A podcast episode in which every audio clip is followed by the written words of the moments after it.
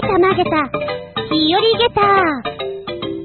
その147、4月26日、426、良い風呂の日じゃハッピバノンノとは言いつつもごめんなさいね。ちょ、ちょっと時間なくて、正確にはその147.5でございます。来週のこりができたらいいなあー、できたらいいなかっこ希望ということでやらせてください。またか。あー、またなんです。ごめんなさい。こ、今回の4月クールのスケジュールは結構ハードでございまして、休憩取る時間とかもちょっとなくてですね。あー、わただしい感じです。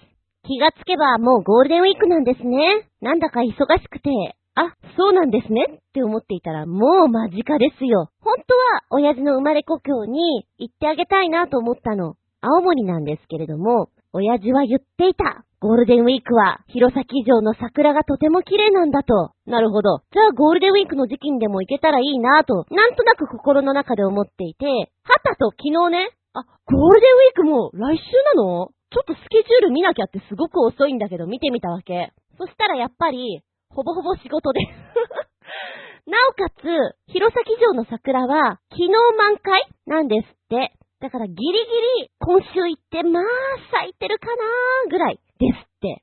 そうなんだ。で、なんとなく前から言っていた深夜バス夜行バスで行くと楽しいだろうなーなんてなんとなく思っていて、ちょっと見たら、あ、全然スケジュール的に無理だわ。また改めて行こうかなとは思っているんですけれどね。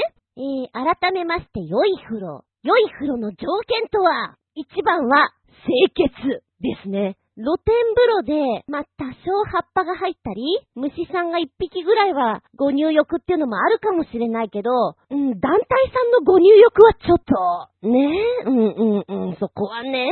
良い風呂の条件、その2、温度。私、ちょっと温度が高めじゃないと嫌です。だからといって高すぎるのもなんなんだけれども、ぬるぬるいのよりは、まだ熱い方がいい。なんかぬるいと入った気がしないのね。やっぱり仕上げは熱いのがいい。で、中には熱すぎて、ウォッチャーっていうのもあるよ。北斗の剣来たーみたいな。ブルースリー来たーみたいなのあるけれども、でもまだそっちのが、むしろ楽しい。うはって入れねえ、何これウケるわーと思って、もうぬるいとただただ怒りがこう込み上げてくる。なぜにこのぬるいのに入っているのかみたいな。そんな気がしてきちゃうんだよね。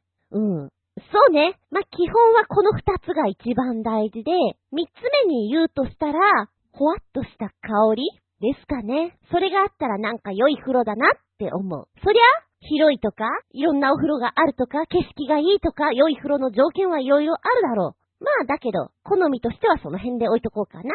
皆さんはどうですか？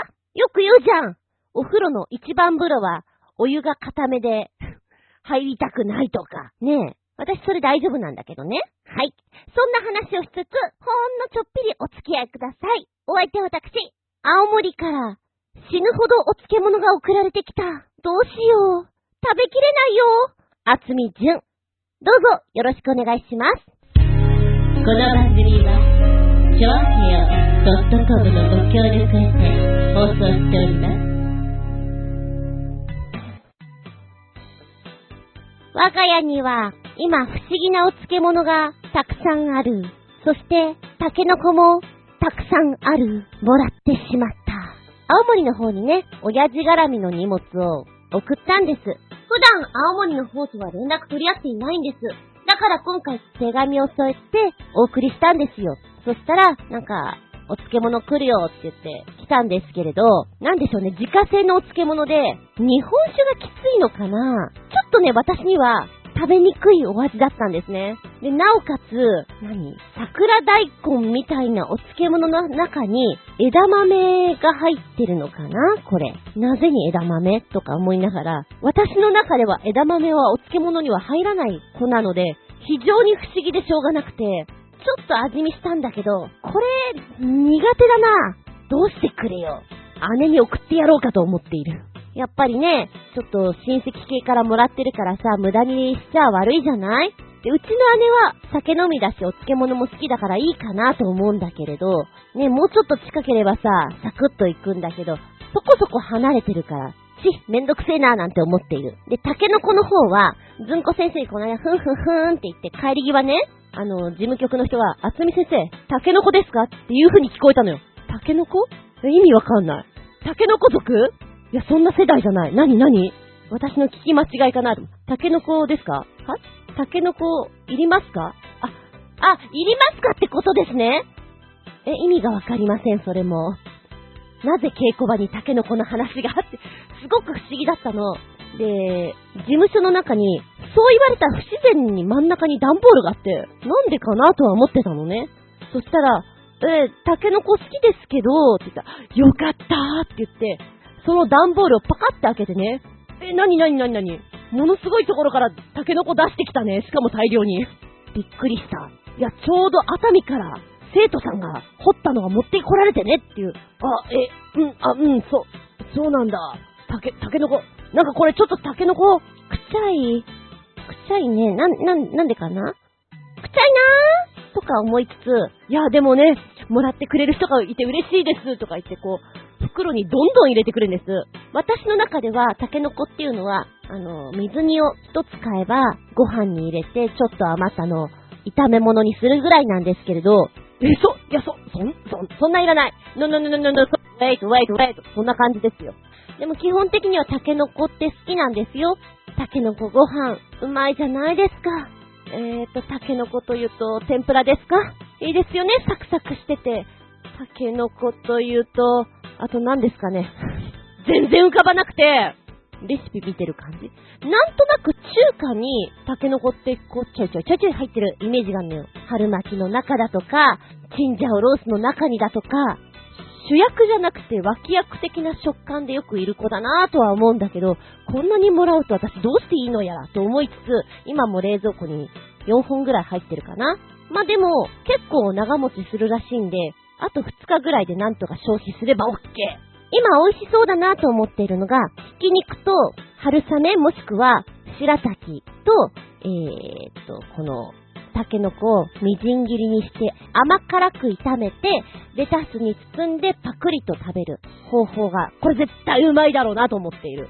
ただちょっと元気がなくて今お料理する気力がない。今日も夕飯マクドナルド。明日は頑張ろう。頑張れるかな。そんな気分でやっております。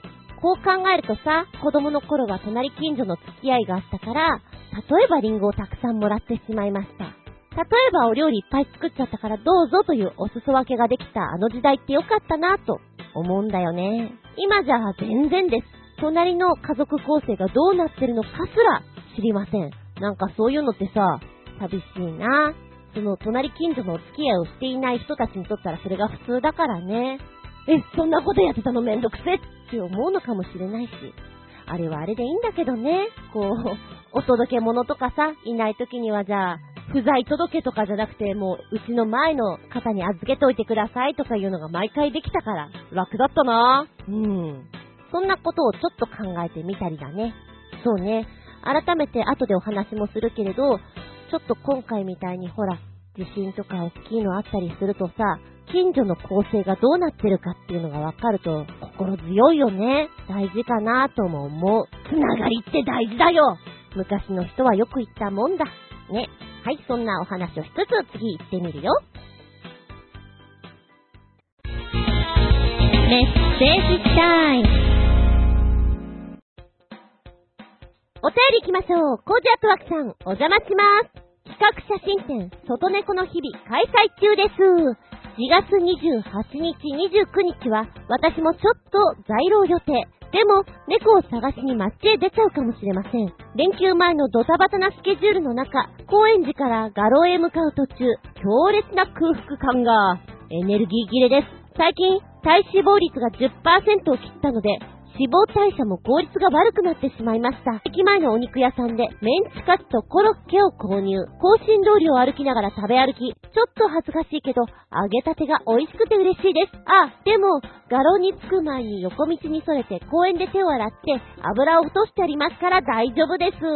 今回の展示は全部新作です。今年はポスター展示で行くつもりなので、来ていただいた方、ぜひ感想お願いします。では、おー、そうですね。もうスタートしてるんだ。外猫の日々。5月1。日までやってますので、お時間ある方は、ふらりと遊びに行ってみてはどうでしょうか。こちらは12時から19時までやってますね。4人のカメラマンさんが、それぞれの色を出しながら、外猫さんを撮ってらっしゃる。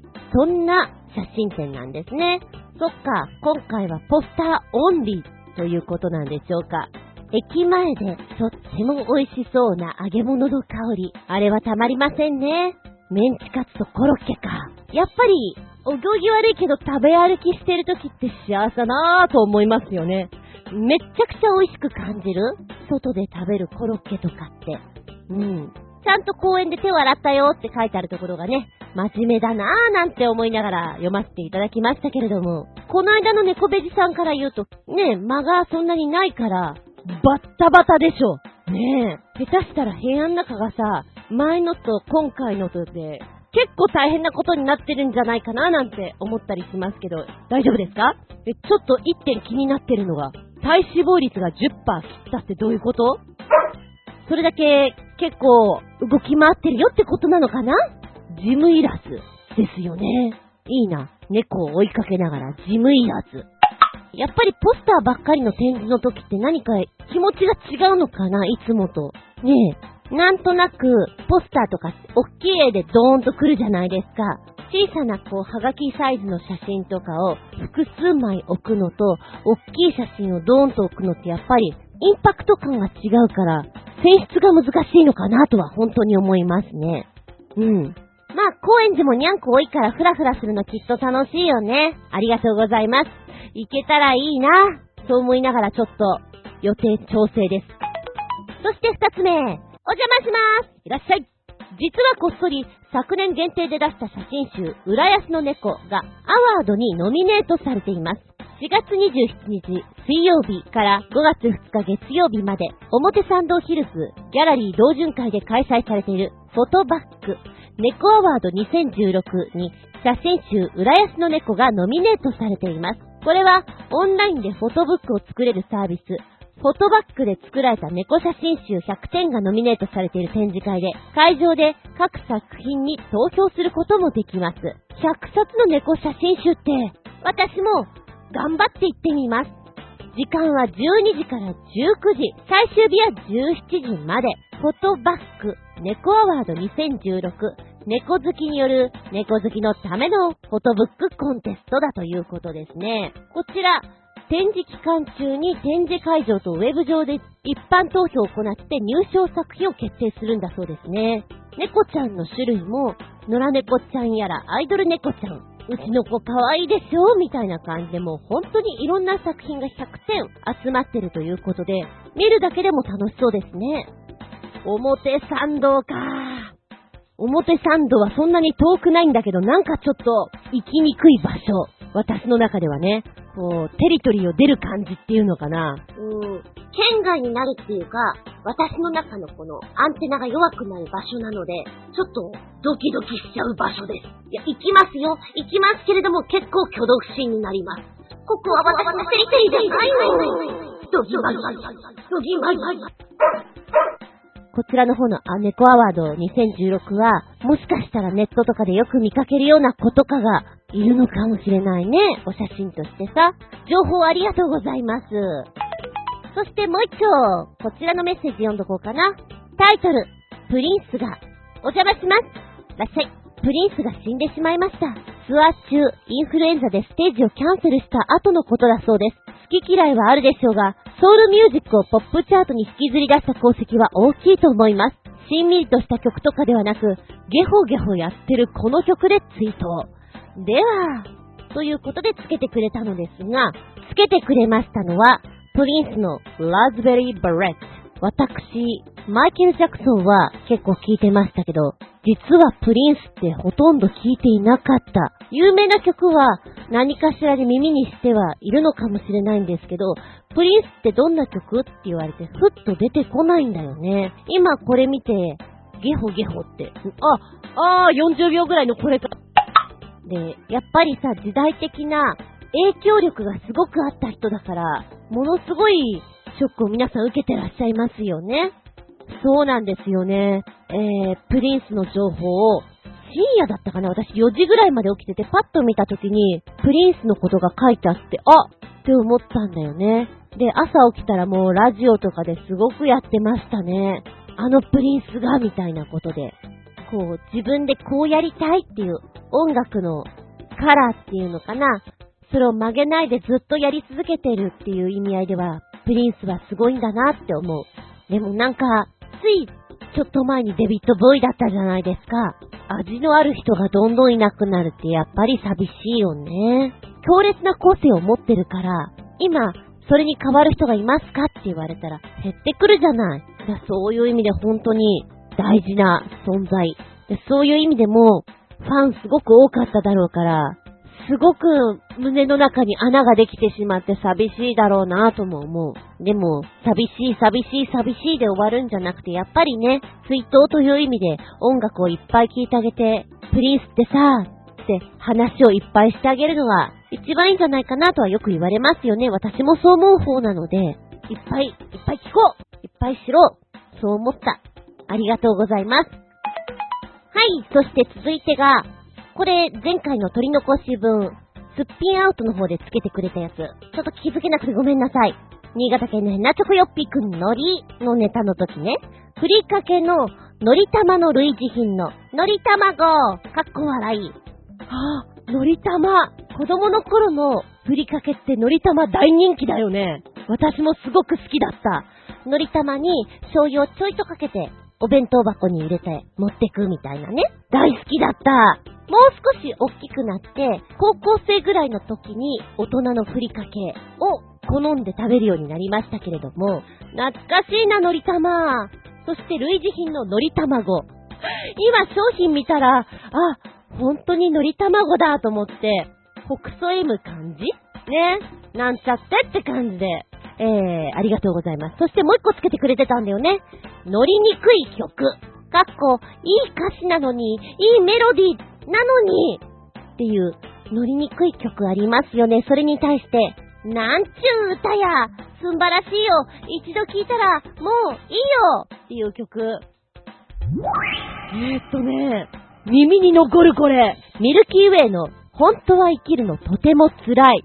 このミュージックビデオ見てると、えー、あ、それ出しちゃうんだ。もう、心の闇 すごくこの悩んでる自分がいて、うわーってこう、大人に対して、友達に対して、うわーって言いたくなるようなところが、胸に秘めてるんじゃないかなっていう人の歌い方だなと思って、うん、こ、これは乗れないって思った。でね、今パッと見たら、このミルキーウェイさんの曲って、全体的にこういうタイトルなのね。重いというか、なんだかとても深い意味がありそうな。いや、これね、危機迫るものを感じるね。本当は生きるのとても辛い。ベランダから身を乗り出して、実際にこう、飛び降りるところ、床にこう、バサってこう、倒れるところとか、何度も何度も出てくるのよ。で、画面に死にたい、死にたい、死にたい、死にたい。ちょ、ちょ、ちょ、これ怖いなって思いながら見てた。だけど、もしかしたら中学生とか高校生とかこれ見ていて、うん、わかるわかるってのめり込んじゃうのかなとも思うとさ、わーって、どうすることもできないなーって。いや、ツイッターとかフェイスブックとか、怖いよねって、そういう世界観で生きなきゃいけない中学生、高校生の心に抱えるものって、計り知れないんだろうなとかいろいろ考えた。重い重い、これは乗れない。これは確かに乗れない曲。ありがとう。同感です。ちょっとこのミルキーウェイさんの他の曲包帯とかカセットテープとカッターナイフとか意味ありそうじゃん？死にたくなるほど好きだったとか歌詞が気になるね。そうやって見ちゃうんだろうね。引き込むっていう力が強いのかもしれない。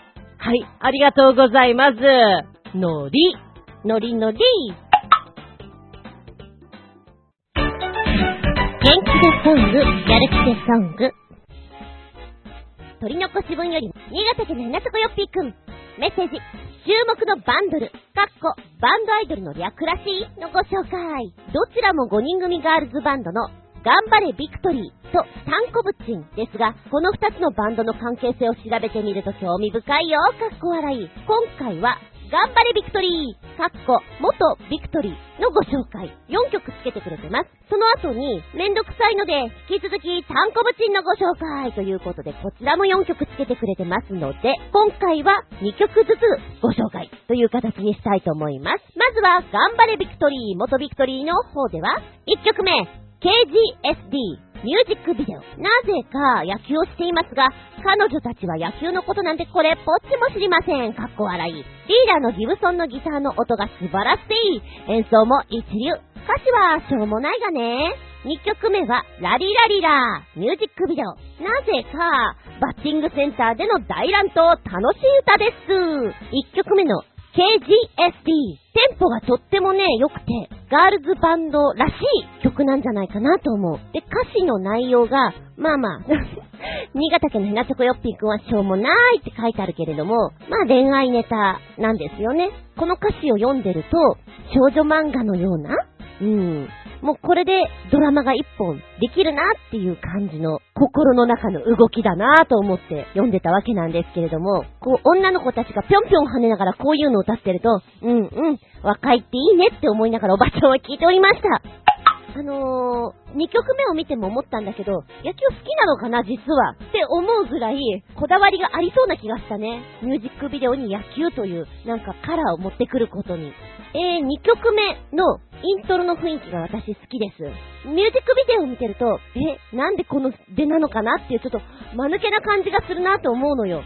そうね、この曲は、こうずっと聴いてると、ラリラリラっていう言葉を何度も何度も何度も言ってくれるんですよ。元気になれる言葉なんじゃないかなっていうぐらい、何度も言われてると、前向きになれるっていうのかな。もう、弾けちゃおうかなって気分になれるかな。そうだね、真面目に聞くと、何言ってんだかっていうことかもしれないよう。だけど、そんなに真面目に考えてもしょうがないじゃない。もっと心を軽くしてさ、雲のようにさ、ラリラリラっていこうよっていう、なんか私はそんなの感じたな。そうね、疲れた時こそ、こういうのっていいんじゃないかなと思ったね。なんかこう、リズムに乗れてさ、なんだか楽しくなれるような曲なんじゃないかなと思った。えー、大乱闘。もたっとした感じがまた楽しい。そして、タンコブチン。の方ですけれども、こちらも2曲ということで、1曲目、Alright Music Video。僕ちゃんも田舎者なので、都会に行ったら迷子になるですちゅー !2 曲目、花火ミュージックビデオ。いい歌だなタンコブチン。いいなぁかわいいなぁ私は好きです。大好きです。まずね、声がかわいい。すごくキュートなんだけど、嫌味のない可愛らしさっていうのかな。すんなり入ってくるあ、この子好きだなって思った。声がすごくいいなと思った。で、ミュージックビデオの最初の方にさ、こう東京にいて、母さん携帯なくしちゃったよ、みたいなことを言ってるので 不安そうなのとても。で、これからバンドの練習なんだけども、なんかお友達から連絡来たらさ、ってこう、留守電に入れてるのかな？そしたらガチャってこう、公衆電話からかけてるから、このミュージックビデオは、まあ、ストーリー性がしっかりしているから、ちょっと見ていてね、どうなる？っていう風に見たくなっちゃう。一番最初に、公衆電話にね、行って、ガチャあ、お母さん？あのね、携帯電話なくしちゃってね。これからバンド練習なんだけど、友達から連絡があったらねっていう話をしてるのよ。でも公衆電話で、多分留守番電話なんでしょ。ガチャって切れちゃって、あ、どうしようって。なんかちょっと涙目なんですよ。あら、かわいそう。ねえ、かわいそうとか思いながらおばちゃんは見ておりました。で、歌が始まる、その中にもこう、バンドの映像と、ストーリー的なものが織り混ざってるからね、楽しいよ。で、この曲の歌詞が、私の好きなタイプの元気でソングで、わあ、柔らかくてとってもいいなぁと思った。あの、可愛い女の子のマネージャーに、頑張ってってすごく言われてる感じがする。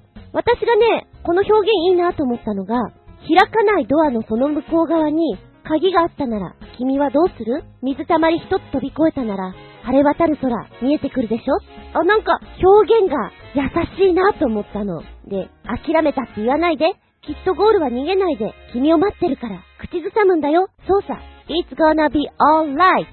そんなことを言ってる。なんかめちゃくちゃ可愛くないですか？こうね、尋ねてくれるの。それに対して、ファイトファイトって言ってくれてるのがとってもいい。好きです、この曲そして、タンコブチンの2曲目ご紹介が、花火おっと夏色出てきましたなぁと思って聞いていた。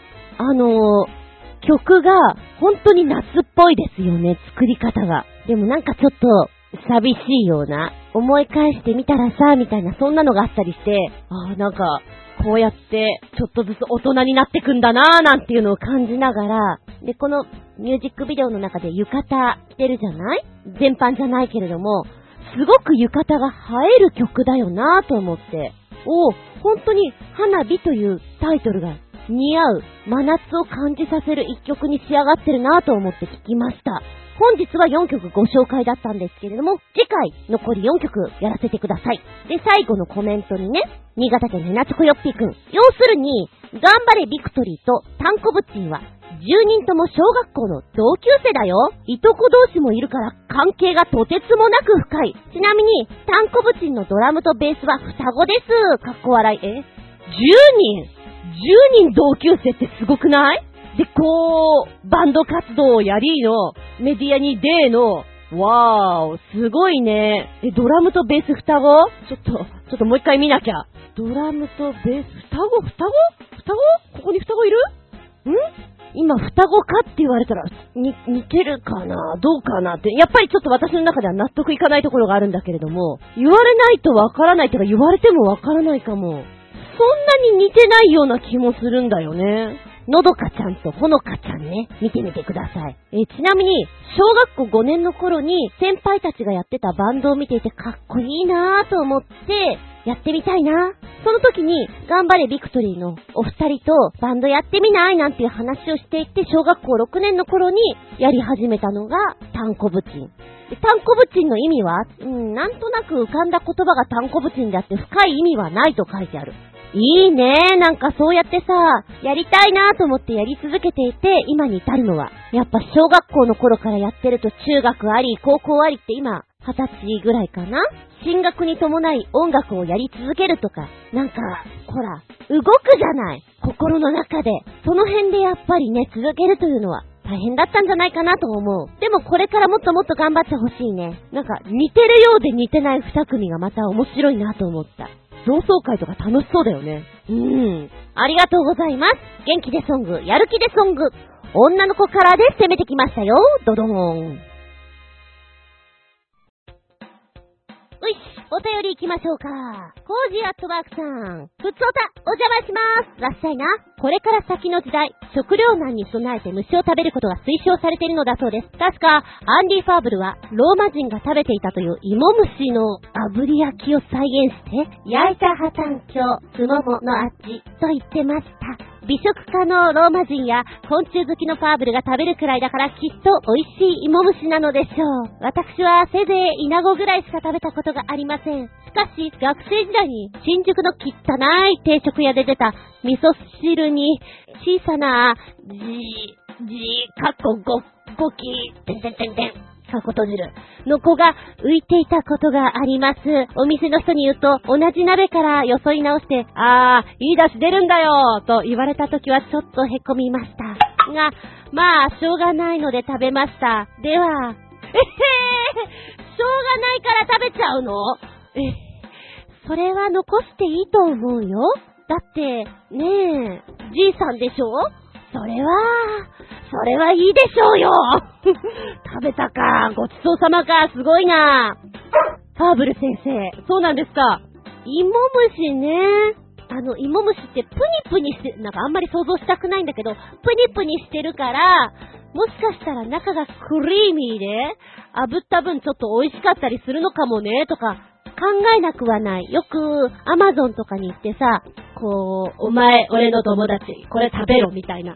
虫を食べさせるシーンっていうのが昔のバラエティではよくあったような気がするんだけど、そういったシーンの中って、どちらかというと、イモちゃんたちだよね。プニッとしたやつを食わせてない？だから、美味しいんじゃないのかな？うーん、と思う。意外とこう、ね、一線超えてしまったらもう、ウェルカムの味なんじゃないかなって思ったりする。はい。もうさ、前回こう、缶詰の虫のやついっぱいご紹介した自分の中で盛り上がりすぎてしまってなんであんなに喋っちゃったんだろうなっていうぐらい。やりすぎでしょう。ずいぶん取り残してしまいました。ごめんなさい。なんかね、2時間半以上喋ってた、私。で、こう、時間がもうおせおせになってしまって、編集も効かなくなってしまったから、コーナー枠の後半部分を使ったりして、合体させた感じ？喋りすぎ。ちょっと私興奮しすぎ。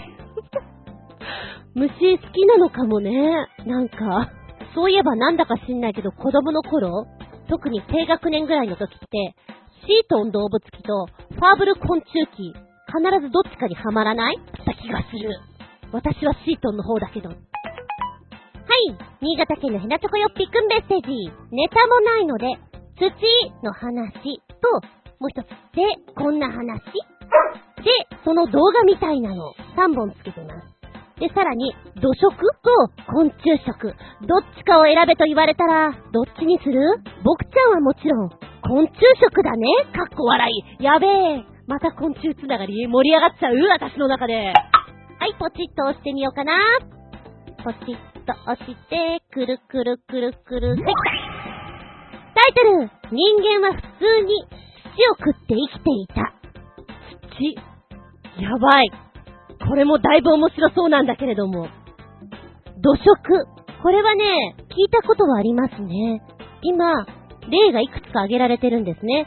えー、まずはインド。1日に砂を1キロ欠かさず食べてる女性がいる。彼女は92歳で10歳の頃からこれを食べ続けてるということなんですけれども、身体としては健康そのものだそうなんですね。まあ、こういった土とか砂とか食べる方々っていうのは体が求めているから、ついつい食べてしまう土食症というのに陥っていまして、妊婦さんだとか、こう、胎児を育てるためにどうしてもミネラル必要って感じて食べるんでしょう。日本でも昔からそういう方々が多くてっていう症例が挙げられてるんですよ。おー、なるほど、聞いたことあるよ、それ、と思ってね。で、NASA の宇宙飛行士は宇宙空間で長期の活動をしてるとカルシウム不足に陥るんですって。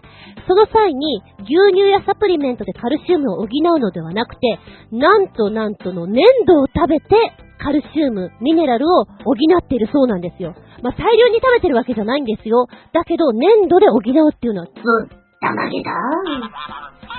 で、やっぱり、こう、若い女性なんかは、土食症になる方が多くて、アフリカ、アメリカ、インドをはじめ広く世界的に知られている。土壁をかじったりだとか、地面の土をそのまんま食べたりだとか、胎児のためにということで粘土を食べたりだとか、あと、座りを克服するために粘土を下の上に乗せるとか、これロシアの話なんですけど、おー、そうなのか、ちょっと今びっくり玉ゲッターですよ。土食。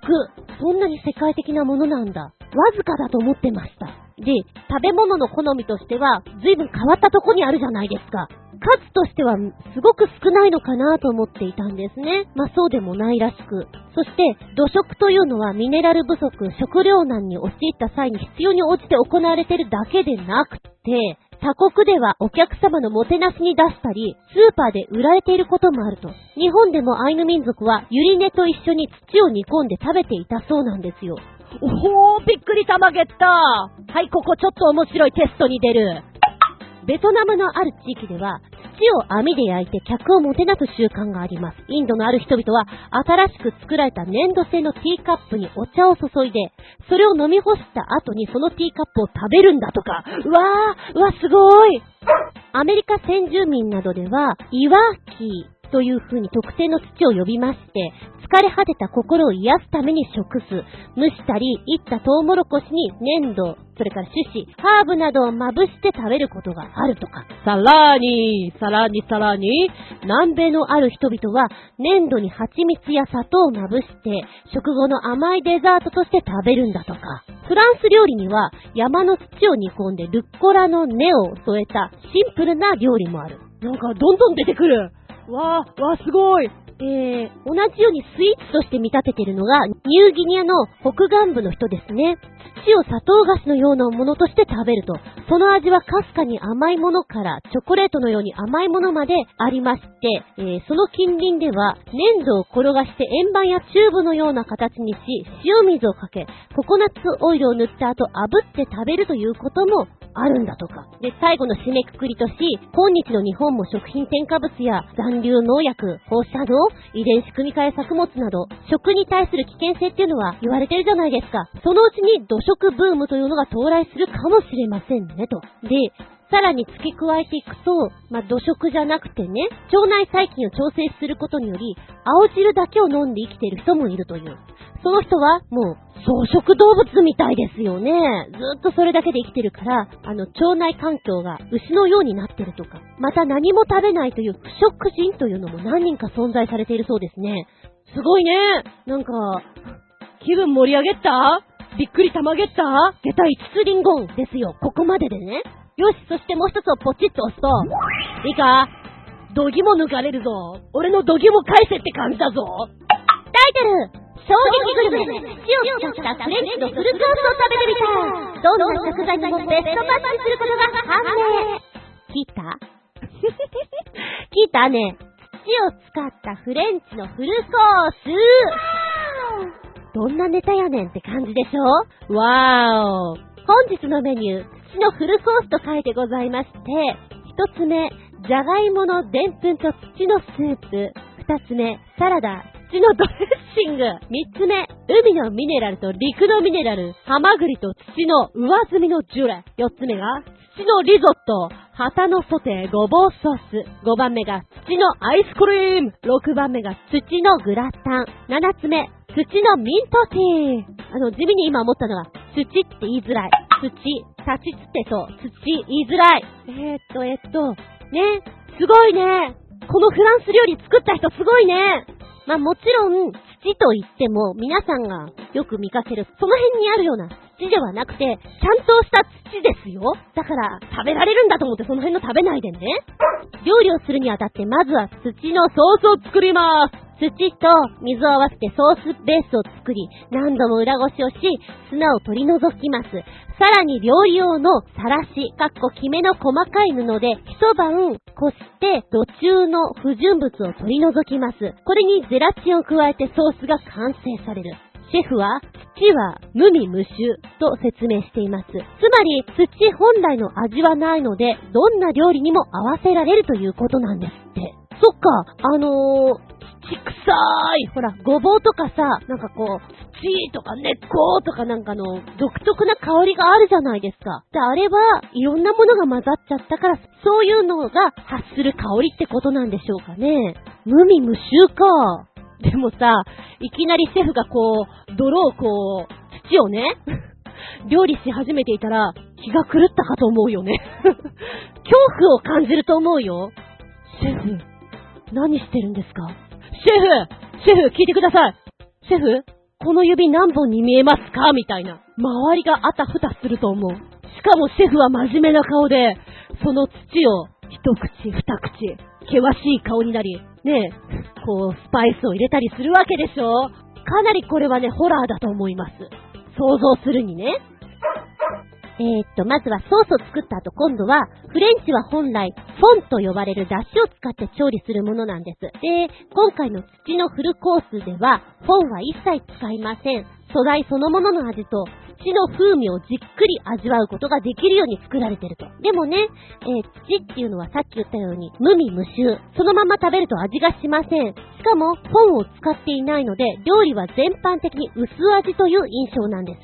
その代わりに食感を楽しむ演出がいくつも施されているということ。例えば、じゃがいものでんぷんと土のスープは、グラスの縁に塩がこう塗られていて、でんぷんの甘みを深く感じることができたと。ハマグリと土の上積みジュレには、グリーンペッパーがあしらわれていて、ペッパーを噛むと、ハマグリの旨味が引き立つようにできてるだとか。あ、なんか結構、細かく作られてるね。私ね、あとね、色合いはどうなのかなと思ったの。だって、土ってさ、茶系じゃん？こう、フランス料理って色鮮やかな感じがするじゃないですか。茶色、茶色じゃないのかなって。全体的に茶色になると、こう 質素な感じにならないかなとかね、いろいろ感じちゃいます。えー、さらにですね、このフルコースを食べた方はですね、えー、普段の食事っていうのが、まあ、過剰に味付けされたものが多いでしょだから味の薄いものをなんかおかしいなって感じてしまうところがある。だけど今回は食材の味、食感、安全な土を食べることによって、なんかちょっと意識変わるなみたいなことをちょっと書いてあって、へえ、そうなんだ、と思います。あー写真が下の方に出てきた茶い、茶色い。わ、わ、どうしようかな。だいぶ面白いよ、この写真。わ、どうしようかななんだこれ。うん、うん。じゃがいものでんぷんと土のスープね。黒トリュフとカブの根と一緒にってことでもう全部茶色いの。わー。勇気いるよね、これ食べるの。で、これがあれだ。グラスの縁に塩が塗ってあるやつだ。うわー。で、サラダの土のドレッシング。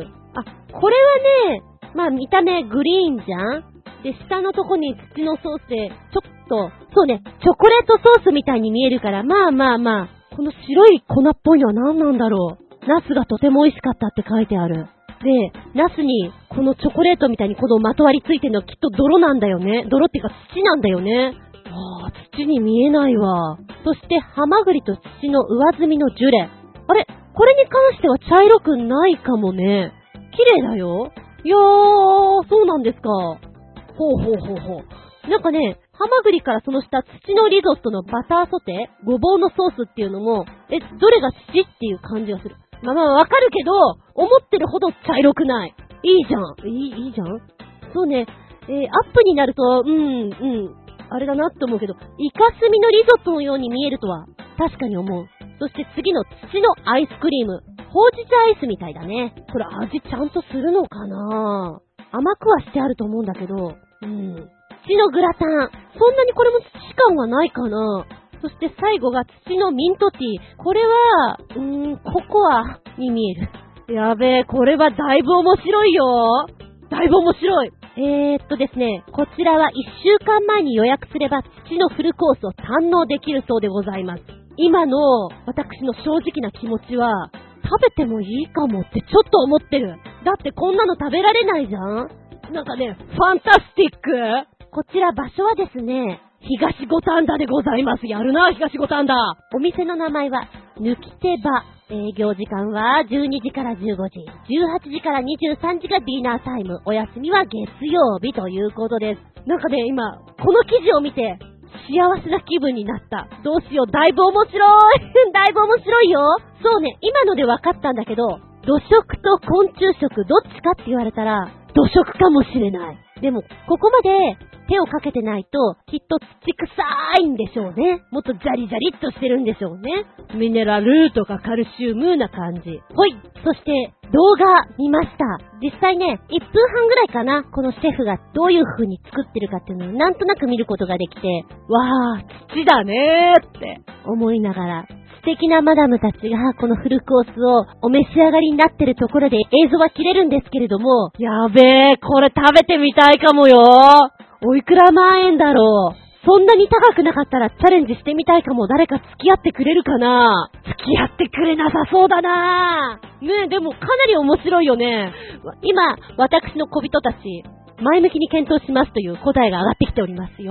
でも、味が、こう、素材中心の味って言ってたじゃないですか。私どっちかっていうとはっきりした味が好きだから、食べたとしても味を感じないかもしれない。バカ舌？うん、そうかもしれないなーってちょっとそれは思った。そういう意味では、ねえ、この間の素揚げの昆虫食の方が、ポップコーンのようなんでしょ歯応えのある、あっちの方がいいのかなとかね。うんうん。そんなことを考えながら、気分盛り上げた下駄5つびっくりたまげた下駄5つリンゴンリンゴンありがとうございます。びっくりたまげたプチゲタ話おっとっとサプライズのマッキーおいらの一つの趣味であります海外ドラマ鑑賞。割と見ているのが D ライフさんのドラマ、フォックスさんのゾンビ系なんですけれども、えー、D ライフの始まったばっかりの見えない訪問者、ザ・ウィスパーズという作品なんですね。あーなんか子供とか出てきてさ、これはネタにも使えそうだし、ちょっといいなぁと思って楽しみにしていたの。で、この間見ました。あー、なかなかこれいいですね。ん？ん？まさかと思うけど？おー、やっぱねえー、っと、メインの女の子が、教え子ちゃんでした。なんかそんな気がしたんだよね、みたいな。えー、私ね、日本の普通にドラマあんまり見なくなったのは、やっぱりこう、仕事目線で見すぎちゃうっていうか、よく知ってる子が出るからさ、やっぱり気になっちゃうんだよね。で、そういうのがないのが海外ドラマじゃないですか。安心とか思って見ていたら、もうめ、めちゃくちゃ声で出てるわ、どうしてくれよっていう感じそう言われたら、うんうん。なんか声のお仕事で、科学者って言いづらいんだよね。とかいう質問を受けたことがあったな、お母さんからっていうのをちょっと思い出して、ぬぬ、これかってちょっと思ったね。声質と雰囲気がとっても合っていて、あ、これはなかなかいい役をもらえたんじゃないかなと思いつつ、もう普通にさ、ドラマに入り込みたいんだけど、やべえ、ちょっと安心して見れなくなっちゃったっていう作品でもあります。やっぱりね、これからだんだん暖かくなるにつれてネタとしては、見えない何かと会話できる、お化け幽霊系とか、心霊ネタっていうのは、食いつきがいいんだよね。最近アニメとかって、普通に子役ちゃんが声を当てたりするじゃないですか。声優さんじゃなくて、もうリアリティ求めてそっちに来てることが多いから、安心して見られないんだよね。やべえ、ここにもキャスティングされてる、見ない、見ない、みたいな。見まい、聞くまい、みたいなね。話すまい、みたい。いや、そんな雰囲気のところもちょっとあって、なんかなんにも考えないで見たい時があるから、そう考えると、アニマルプラネッツ？みたいなね。あっちもあっちで、きっとナレーションのお仕事してる人がいっぱいいるから、出会っちゃったりするのかもしれないけど、今直接的には私が教えてる方はそっちに関わってることはないと思うので、あの辺は安心してます。で字幕が多いところは安心してます。そうね。なんかこう、事業参観にいつも借り出されてる感じっていうのかな。うちの子大丈夫かしら？ドッキドッキみたいなね。あんな気分、ちょっと味わってます。いつでもどこでも。ずんこ先生、サプライそうね、えー、ずんこ先生はサプライズだったんだけれども、お話の内容としては、ちょっと引き込まれる要素が強いなと思った、この見えない訪問者、ザ・ウィスパーズ。始まったばっかりだからおすすめですよ。えー、ストーリーとしましては、子供たちが口にするドリルという、大人には見えない友達がいるんです。で、ドリルがゲームしよう。ゲームで負けたら、ひどいよ。なんていうことをね、言うみたいなんです。そのドリルとの遊びが、危険なものに変わったとき、子供の分析を専門とする FBI 捜査官、クレアが、その奇妙な現象の調査に乗り出します。この FBI 捜査官でありますクレアは、子供が一人おりまして、父親が飛行機事故で亡くなったばっかりなんですね。子供はそれがショックで喋ることができなくなってしまった子なんですね。で、ある時、クレアの息子、ドリルと出会うんですよ。ドリルと出会って、力を借りて喋ることができるようになる。だけどこれは秘密だよ。ゲームスタートだねっていう、そんな第1話目だったんですけれども、なんか、後引く感じのドラマだなと思っております。まあよかったら、ご覧あさせ、ありがとうございます。この番組は、ショアヘオ .com のご協力へて放送しております。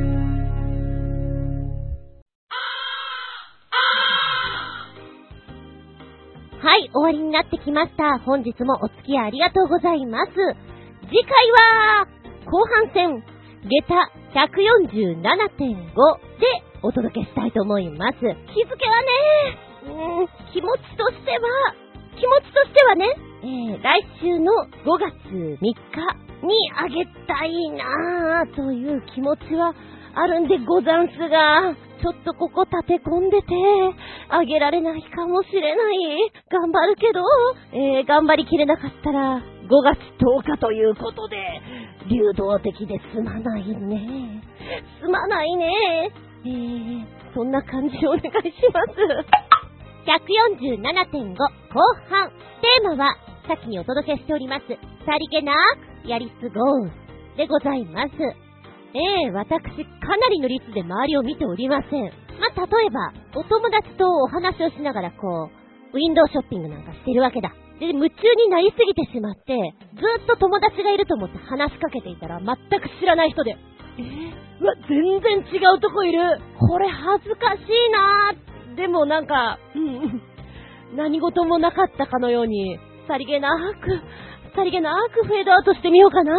とこう、やり過ごすことがあります。あの時ちょっと、プチパニックね、私の中で。あ、あ、ごめんなさいとか言ってるのかもしれないんだけど、あんまりその時覚えてない。あとね、今はないけれど、子供の頃はトイレの鍵が開いている。開けるでしょ？入ってんだよ、これ。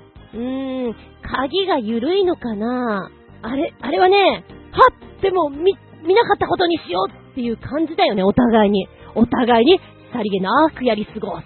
うん。開けちゃったこともあるし、開けられたこともある。昔ってきっとそうなんだよ。心の中ではちょっと、やっべえ出川さんのような、やばいよ、やばいよ、やばいよ、やばいよって、小人さんがちょっと言い始めた頃合いに、いや、そんなことないよと、平常心を保とうとする自分、ゆえに、さりげなくやり過ごす、という感じになるんでしょうかね。まあ、そんな方向性でお話ししていきたいと思います。お便りはですね、チョアヘオホームページ、お便りフォームから入っていただきますが、もしくは、パーソナリティブログの方にコメント残しても構いません。えー、私のブログ、ずんこの独り言の方にメールフォーム用意してございますので、こちらから入っていただくのも OK でござんす。じゃなければ直前になってこんなテーマでやりますのでよろしくどうぞとテーマ募集かけますのでここからコメント残しでも構いません。直接のメールアドレスもございます。全部小文字で geta アンダーバー zun アットマーク yahoo.co.jp geta アンダーバー zun アットマーク yahoo.co.jp こちらまでお願いしますね。あー、そうそうそう、これも言っとかねばなりますまい。お知らせです。チョアヘオカレンダーができました。ん、とは言いつつ、2010年4月スタート。もう4月も終わっちゃうけれどな？終わっちゃうけれどな？この新年度カレンダーをリスナー10名にプレゼントということですので、えー、ど、どんなのできたのかな？興味ある方、ちょいと応募してみたらどうだろうか？こちら、チョアヘオホームページの方に詳細が出てるっていう話なんですが、やべえ、見つけることができない。できない。あれ？もう終わっちゃった？なんか告知入れてくださいねっていう話だったから入れたんだけど、遅かったかな？なあ、ごめんね。だったら、カレンダーね、どんな出来になってるんでしょうか？見たいような、見たくないような、そんな気持ちでいっぱいです。まあまあ、そんな話をしつつ、では次回は、5月3日、日付が変わるその頃に、147.5後半戦、お話できたらいいな、できなかったらごめんなさいね。お相手私、最近 iPhone のゲーム、ピアノタイトル2というのにハマってる。まあ、リズムゲームなんだが、私リズムゲームなんでこんなに下手なんだろう。たかがゲームに、めっちゃ怒ってます。あのー、そこそこの大きな声出してるので、もしかしたら隣近所、響いてるかもね。えへ、ストレスを発散してるんだか溜め込んでるんだかと思いながらやっております。あつみじゅんでした。見舞い、聞く舞い、話す舞い。ずんこの話も、もう、おしまい。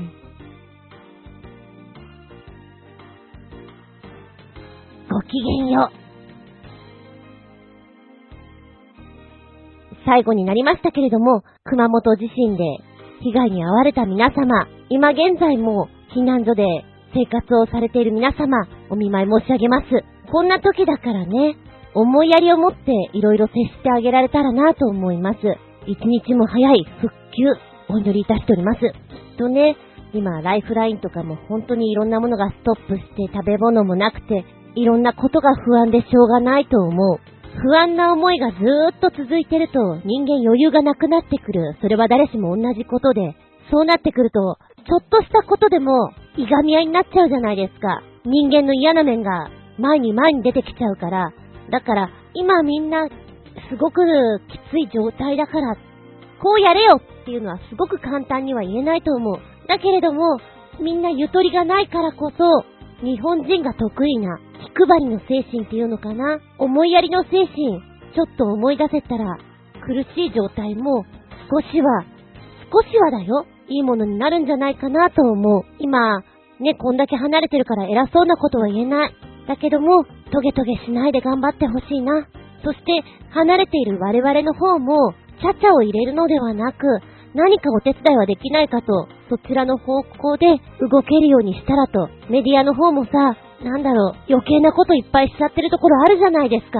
じゃそういうところ本当に反省していかないと、良くなっていかないからね。日本はね、阪神大震災もそうでした。東日本大震災もそうでした。そういうのをやってきているから、ちょっとずつでもこうすればいいっていうのが絶対あるはずなのよね。それを無駄にしないで繋げていけるように、苦しくないように、嫌な思いしないようにできたらいいな。そうあるべきだなって痛感しました。頑張れ。簡単には言えないけど、でも、エールを送っとく。頑張れ。えー、ここでメール一本。ゴジアットワークさん。お邪魔します。これは必読かも。環境省のペット防災パンフレットです。では、ということでつけてくれました。こちらは PDF でダウンロードすることができます。いつも一緒にいたいからというものになっておりまして、全部で8ページ、災害時での要点が書かれております。今回のでもわかるように、地震、火事、災害っていうのは突然やってくるからそれに備えてこそのものじゃないですか。例えば、避難するとき、ご家族様だったらどこに行くってもう話し合われてますか？荷物は何を持ってくって決められていますか？ペットちゃんがいる場合、誰が何を持ってくっていうの担当してたりしますか？お水はどのぐらい用意されてますか？そういうことがちょろちょろっと書かれてまして、やっぱり焦ってる時とかって、わからなくなっちゃうようなことが要点として載っているので、とてもいいと思います。お荷物の中にはガムテープとか入れとくと、例えば、キャリーケースとか壊れた時に直すことができますよとか、そういうことも書いてあったりしてね。飼い主さんとペットちゃんが一緒に写った写真っていうのも持っときましょうねとか、そんなことが書かれています。で、今回も、こう、プライベート空間が欲しいからということで、車の中で生活されていて、エコノミー症候群になられてしまった方いますよね。で、そういう情報もあるわけだから、そうならないためには、定期的に動いて、水分もとって、血の巡りも良くして、熱中症にもならないようにしてって本当にやらなきゃいけないことがいっぱいあるけれども、それでも生きていかなきゃいけないから、そういうことを知った上でやらないとねっていうこと、大事だよね。ダウンロードは無料でできますので、もしよかったらしてみてください。改めて見ておくのがいいのかなと思いましたね。ありがとうございます。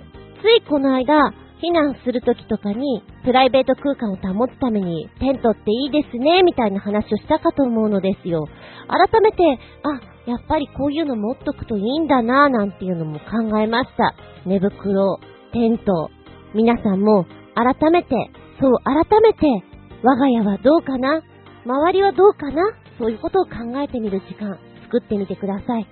ありがとうございます。